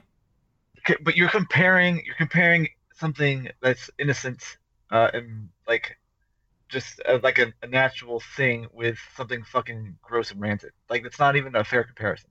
The scene itself is beautiful. The one that we're we're talking about. It's just the noise that they chose Hey, to use out of that. Hey, we're not shit. talking about the credibility of the scene. We're talking about the shitty noise they decided to make. We know what sounds they can put out the PS1, and they had to choose that one. It's funny not even because they they do it three times. You know, uh, Delita and Ramza, they each make a different sound, and then later on, it's uh, uh, the princess. She tries to do it too, and her sounds god awful. I think hers is the worst sounding out of the two. It's because she can't play it. That's that's that's what I got out of that. Yeah, Does she play it again later? And I'm just not remembering because she plays it once with Ramza, Yeah, and he shows her how to do it there's there's two scenes. There's the scene with him and Delita on the the, uh-huh, the at the beginning, and, then there's the scene with her and Ramza. with her and Ramza. Yeah, and that's where she alludes to the fact that she knew Alma at the monastery. Oh, okay, yeah. Yeah, yeah. I remember that. Yeah. So, all right, nitpicking on the reed noise aside, that's obviously a trigger for fucking Nick over there. Um, the music's It's not a trigger for me. I was fine with it. It's a trigger for y'all apparently. Jesus Christ. I think it adds to the charm of it all, really. But I mean, Y'all just done pissed me off about that shit. Fuck. damn reeds. Oh, the when Nick gets all worked up. Like Nick- I don't even understand like how the mental leap goes to like uh, uh, maybe a slightly annoying noise coming for maybe like fucking three, ten seconds or however, long, fifteen seconds max, and then oh man, somebody ripping ass or somebody taking a shit in a proposal picture. Like what? What kind of leap in logic is that? Well, have you ever really done that in real life? You know, you, t- you can take a blade of grass and blow it, and it sounds terrible. It's not a really good sounding noise. I'm about as good at it as Alma is. Whew, okay. All right. I'm done. I'm done. All right, Nick. What are some things you like about the music? What or just talk about uh, what are things that work for you, didn't work for you music wise, Nick? Uh, well, practically the whole soundtrack is the epitome of like a perfect soundtrack. Like I love it so much that I, I have a physical copy of the soundtrack. Um, like there is not one like maybe there's a couple songs that are like just average that are like you get typical soundtracks like you have to have like the generic shot uh, shot music you have to have like the generic uh like sad kind of scene thing but the vast majority of the soundtrack is phenomenal and the noises or I guess not the noises but the sound effects that they use in the game uh, for the most part are fitting uh, like y'all had mentioned uh, like drawing a sword out like the way that they sync the sound with the animations in the game. Um, like even the screams, like they don't sound horrible, but they're not like recycled like Wilhelm screams, stuff like that. Um, like it's it's just great all around. Yep. I, I can't find anything really wrong with it, and it may be there may be some bad hiccups here and there, but I feel like they are. If, if I can't even I can't even think of any top of my head, but but if they exist, they're vastly overshadowed by how great everything else is. Yeah, so like that that that that that prelude that's that swells up over the like that starts to swell up over like the the the the text that's like a warrior takes a uh, a stone in his hand like like if that doesn't like spark nostalgia for you, I don't know what will, man. That shit's it's it's it's on point. I love it. Yeah, I was kind of mad that they changed the text uh, into the PSP version of the intro. Oh really? Because I just love the, the yeah. I can't remember what it is exactly. It's nonsensical. It's nonsensical. Don't worry about it. most most of the translations in this game are nonsensical. Even when they go to the Shakespearean esque English in the War of the Lions version, um, and I get it's fitting. Like it fits this uh, War of the Roses uh, sort of romanticism setting that they're going for. It all matches and it's fine and it doesn't bother me in the way that. Uh, you know, Old English and other types uh, and other games have bothered me. But there's a lot of nonsensical shit in this game, so it's okay. Um, yeah. So let's just. Uh, I, I mean, uh, Anderson music, love it, hate it. Uh, I love it. Honestly, I think this soundtrack is probably the most fitting for any Final Fantasy game, and that's that's saying a lot, obviously. But um, Mm. when I hear, you know, like you go into a random fight and you hear the song, it, I don't, it just sounds right. Yeah. Uh, the only time I didn't like any songs is after you do all those random fights. After a while, you kind of just drone it out, or you'll, you'll mute the TV for a bit. Um, also, some of the names of the Use the, songs t- are weird use too. the TV. Blasphemy. Oh no, I never did it. I mean, I I, I enjoy it all, but um, some of the names of the songs, like there's one called "Bloody Excrement," and I'm just like, what? Who the hell wrote the title of that song? But I, I guess it goes with the song because well, you don't know the name of the song in the game, but learning the name of it and then you realize where that song plays at in the game, it kind of adds more to it Mm-hmm. but yeah, I think the, the sound is great. I don't think I ever heard any sound, song, or sound effect that I didn't like. Um, because I know when you play the game, you can do little missions Yeah. between towns, and whenever you go up a rank, it plays this little jingle. I always love that. It's just this this little bit of sound effect they give you that you probably would never find unless you looked for it. Yep. All right. All right, Josh. What about you? Where are you at? Music. I actually will be probably the one who gets the most heat for this. I actually don't like the music in this game. Why not? I love the sound. Don't get me wrong, the sound effects are great. The prelude that leads into the game is wonderful. But I guess some of it's just the fact that I've played the game so many times, and now that I've gotten older and I've heard so many other soundtracks from Final Fantasy, and you get wonderful pieces of music that are done by Nobu, and then I got this, and they're repetitive and they're good. Like Nick, Nick and Anderson both said, they really do fit the spots, and they're wonderful. And if it's the first time you're playing the game, you're going to really love it. But after you've played the game for like the 70th time, eh, they just kind of they're they're lackluster to me at that point. Like Forever Rachel from Final Fantasy VI is one of my favorite songs ever, and I never get tired of hearing it. Well, now that we can no longer be friends, uh, let's score it. I'm gonna give it a five. Nick's gonna give it a five. Anderson, what you giving it? Giving it a five. Josh, what are you giving it? I will actually still give it a four because I still like it. It's just my least favorite soundtrack ever. And here I was worried that I was going to have the lowest combined score for this episode. Thank you. Woo! You're welcome, buddy. we still can't be friends. Um. Oh, damn. All right, going on to Nick's favorite category, Man, replayability. I'm getting Glenn vibes right now. yeah, replayability. uh, yeah, what happened last time? Nick said some. Uh, Glenn said some shit about uh, a Suikoden game. We didn't let him back. Now you're talking trash about FFT. Just not coming back, man. Not allowed. All right, uh, replayability. Uh so this is a immensely replayable game due to the challenges you can impose on yourself, um, the different mechanics and subsystems in the game that you can explore, including monster breeding, uh, unlockable characters, uh, different class and character builds. It's just it's stupid replayable to me uh, in every in every sense of the word. So it's I'm outright I'm giving it a five for replayability. Nick, where you at? Uh, I'm pretty much in the same vein as you. Like you can almost, it's almost guaranteed that you can't play this game the same way twice, which is, uh, like just the strangest notion to me. Because most games you play it once, you've played it pretty much. It's my opinion. Uh, this you can go back into it.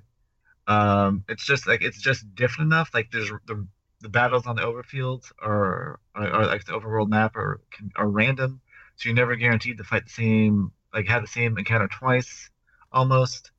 Um like just the only thing that's the same is the story and then unless you pull in a brent and you just rush through the storyline um like you're you're just you're it's almost you're almost never gonna have the same experience each time to play it so five. Yeah, and I mean, even that speaks to the replayability of it because that it granted me an entirely different view of the game, um, this time playing it that way, with with you know because I really had to focus on my XP and job point economy. I really had to pay attention to what I was doing in boss fights instead of just killing everything you know as fast as possible. You know, there were times that I really had to pay attention and think about what I was going to do, and uh, yeah, replayable as fuck. Anderson, what do you think? Same thing. You know, um, the only way you're gonna play it the same way is if you make yourself play it the same way. Um, for me, what I normally like to do is, you know, I'll start the game. Uh, first few fights, I'll just sit there and grind for a few hours. Um, I'll get everybody to learn accumulate. I'll keep that as their second ability and just keep racking up their physical attacks and getting JP that way. And I love to play it that way.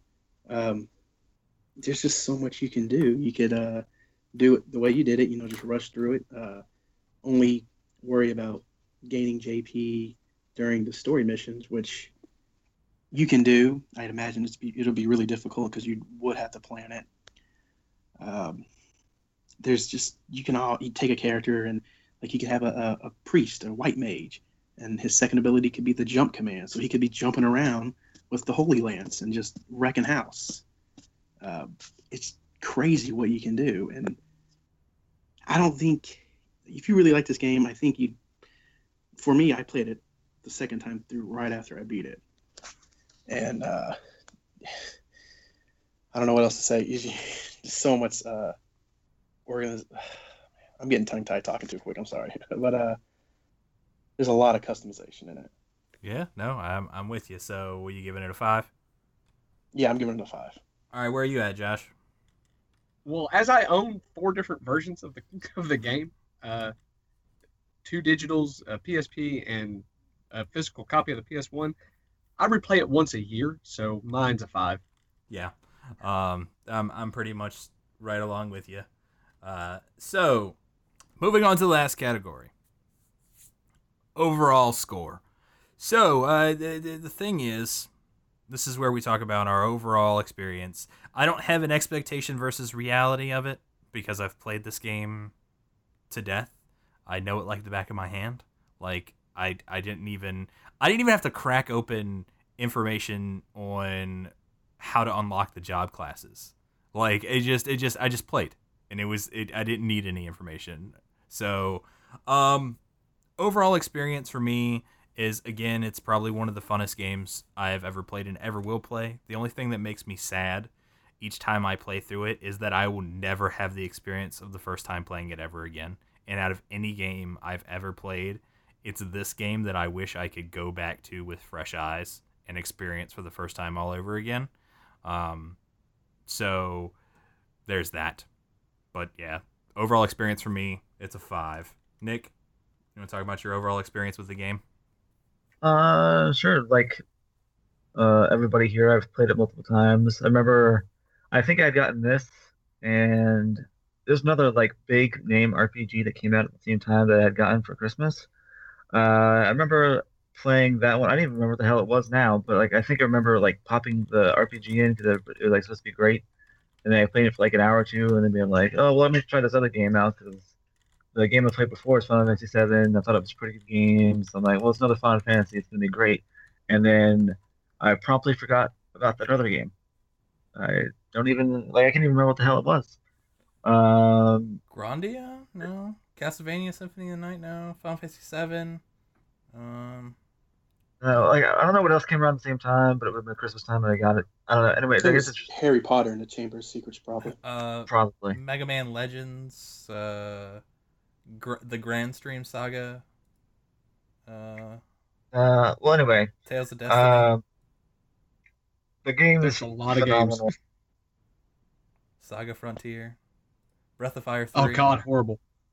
I'm I'm just going through RPGs released in 1997. Okay. Uh, so, uh, Josh, overall experience. It would break the scale for me. I mean, my favorite summer ever was spent playing this game. And as I make it a point to play it every year, I try to to remember that joy. Like you said, if there was one game I could go back and play with fresh eyes again, it's this game. I've I've enjoyed right now getting my fiance to play games that she's never played before and do blind playthroughs of old RPGs like this and Lunar and so on and so forth. And for me, this this game is just one of it's it's the masterpiece, and I wish more people did reviews on it because they're hard to come by. You don't see a lot of people talking about it, and it's one of those games that I I personally feel like everybody should give a shot, whether you're young or old, and you've never played it. You should definitely play this one. yeah, because it, it is it is niche within a niche. Um, strategy RPGs are, especially uh, for Final Fantasy fans. I find that a lot of Final Fantasy fans, if they have played Tactics, it's one of their favorites. But unfortunately, it's not often played. Like it's kind of overlooked as like a secondary title. When I, with all of my heart, will say that it is better than a lot of mainstream Final Fantasy titles. So I agree. The, the year it came out, I remember having a it wasn't Game Informer. Uh, I can't remember the magazine that was big back then. Oh, Maybe it was Game Informer. Uh, Pow- But I Pow- remember when it came out and it was articled, and I was like, "This isn't Final Fantasy. I don't want to play this. This looks like crap." And then I got my hands on it, and immediately my my my perspective of the game changed, yeah. and, and then it just became the best game ever to me. Yep. Okay, uh, so I guess you're gonna give it a five as well. Yeah. Anderson, Anderson uh, overall experience. Um, I'm with you on that. I wish I could go back and play it for the first time again. Uh, I'll never forget uh, first time I got to Dorter and I got my ass handed to me, and it's before I really understood the job system and Mhm. everything. So I would just keep replaying it over and over, um, and I could never beat it. So I would just restart the game to play it some more. And uh, me and my brother would take turns playing it back and forth. And I've always had fun when I play this game, even when I'm upset at it.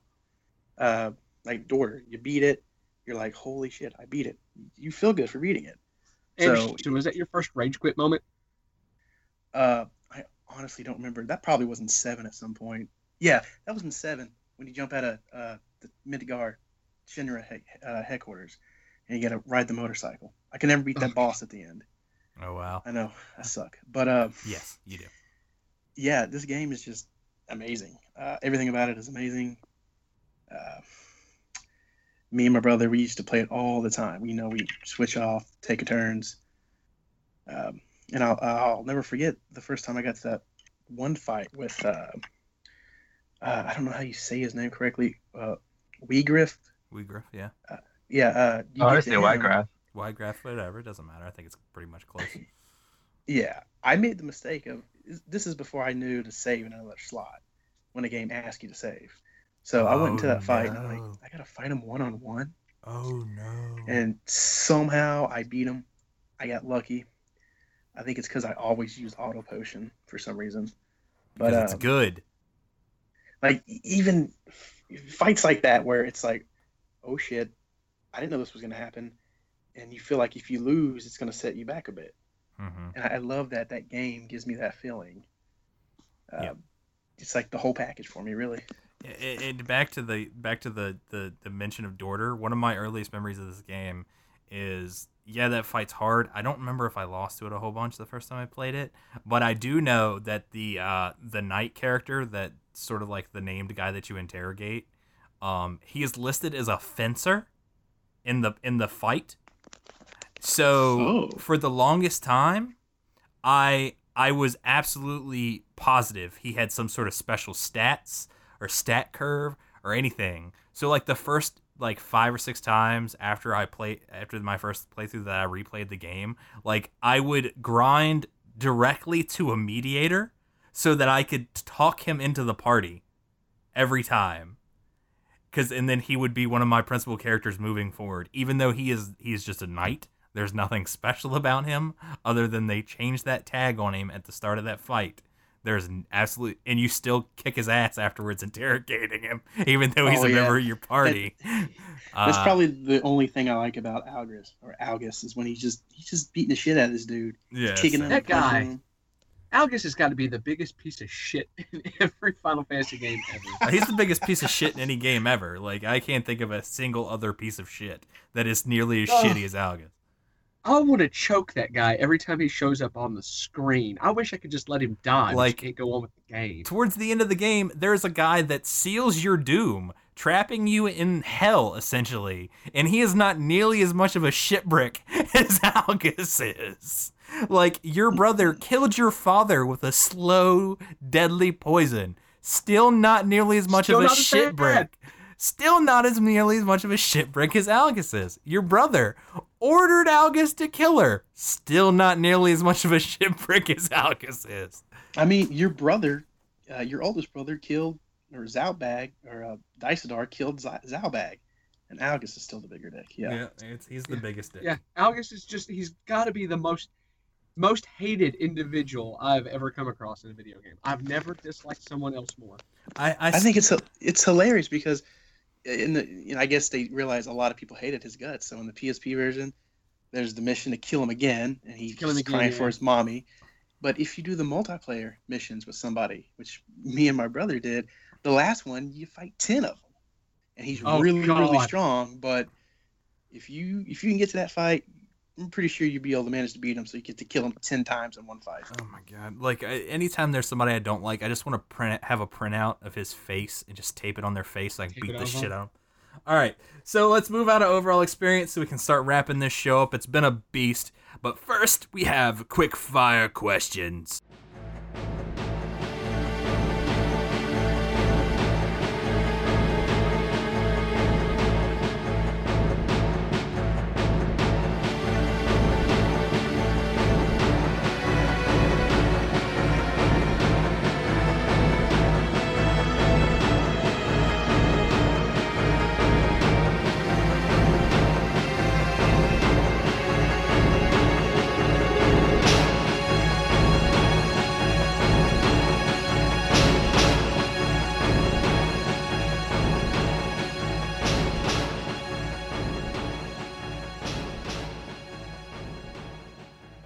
First up, who's your favorite character? Josh, go.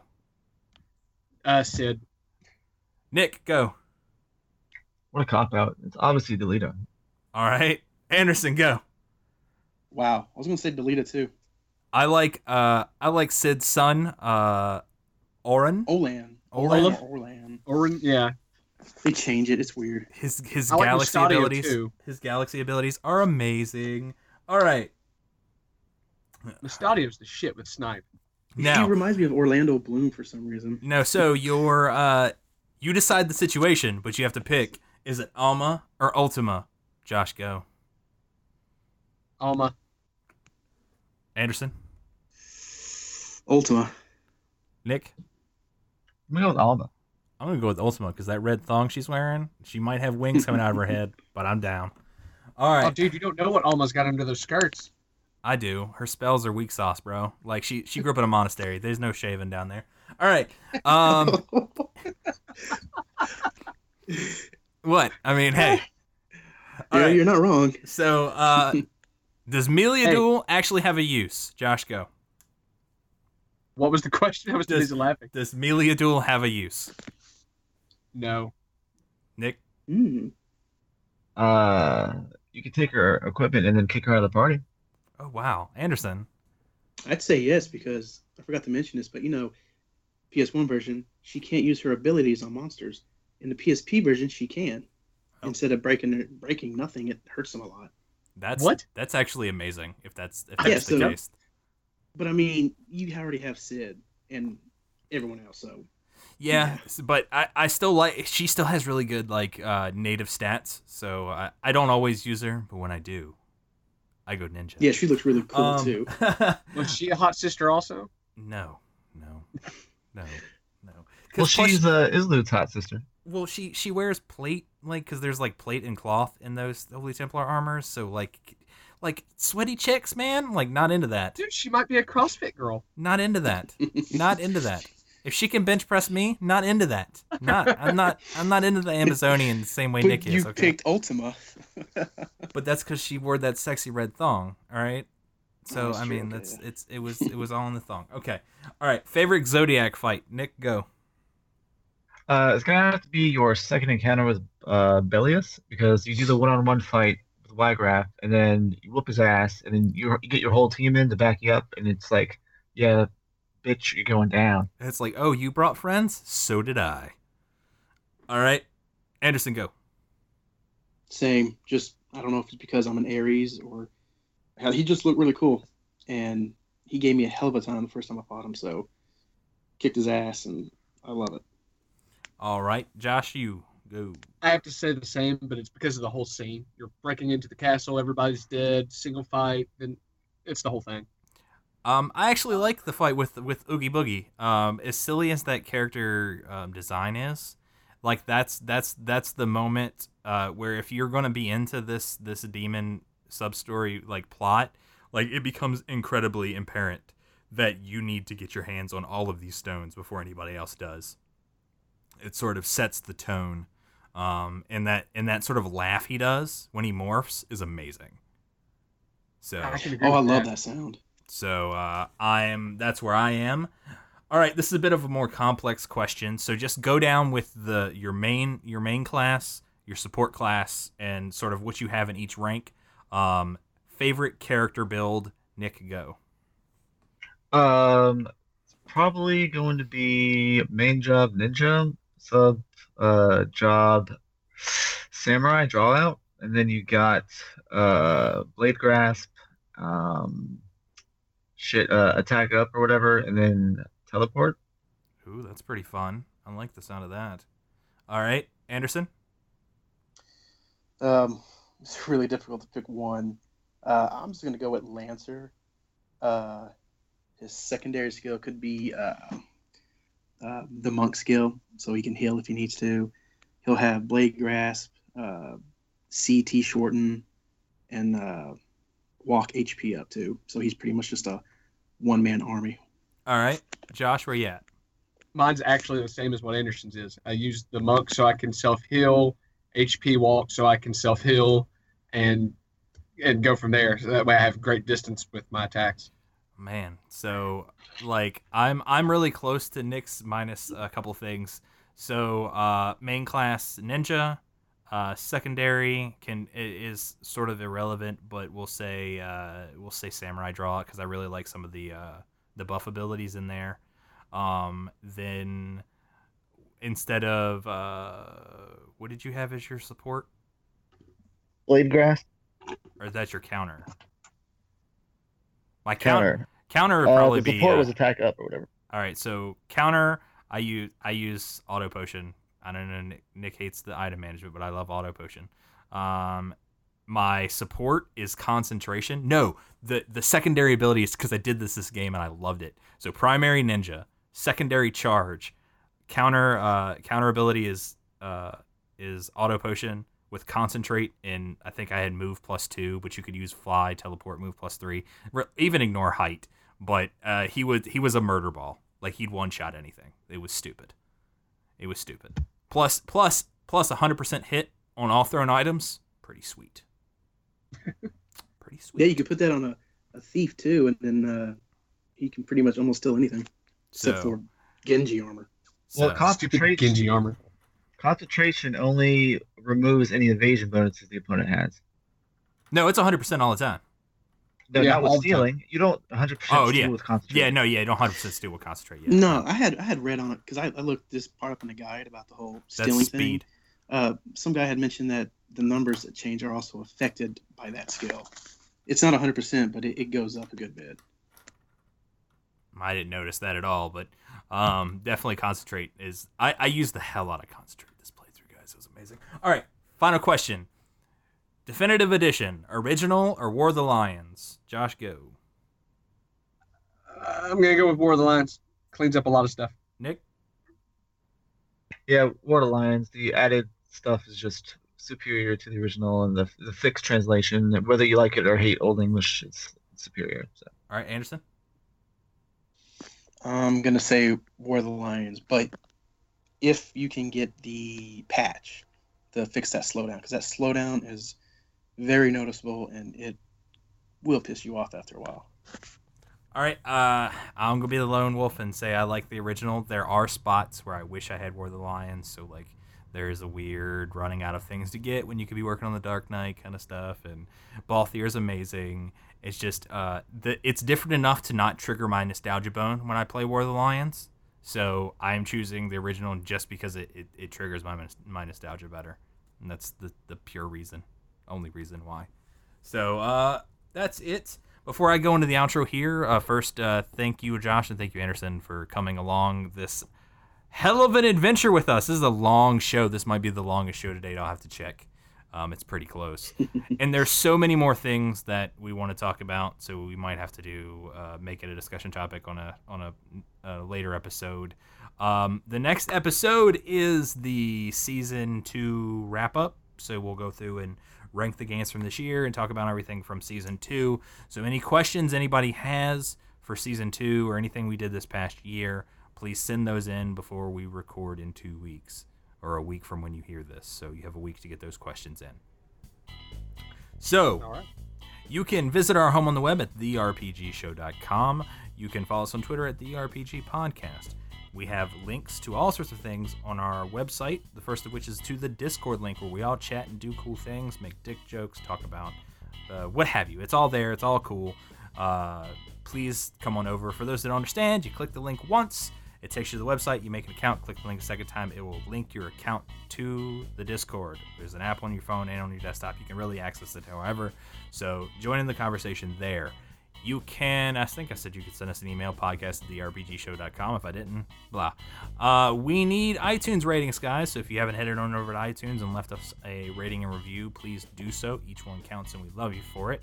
I'm not telling you not to make a second iTunes account and leave a second rating and review, but you can. Um, that's, I think that's it. Um, You got the Amazon thing. Oh yeah, go to the you can go to the help link. Every uh, go if you go to the website, click on the help link. There's an Amazon affiliate tab. It's also in each of the show notes. All you have to do is bookmark that and use that link whenever you're doing your shopping on Amazon. We all know you're getting that free two day shipping for you know your new butt, butt plugs or your edible lubricant, whatever you're buying on Amazon with that free uh, two day shipping, the Prime, uh, whatever. Doesn't cost you anything extra. A small bit does come back to us. It adds up over time, supposedly, is what they tell me. So those of you already using it, I appreciate the hell out of that. Each bit counts, and uh, we do love you for it again. We love you all. You're all so great. And until next time, say goodbye, everybody. All right, everybody. Bye, everybody. Bye, everybody.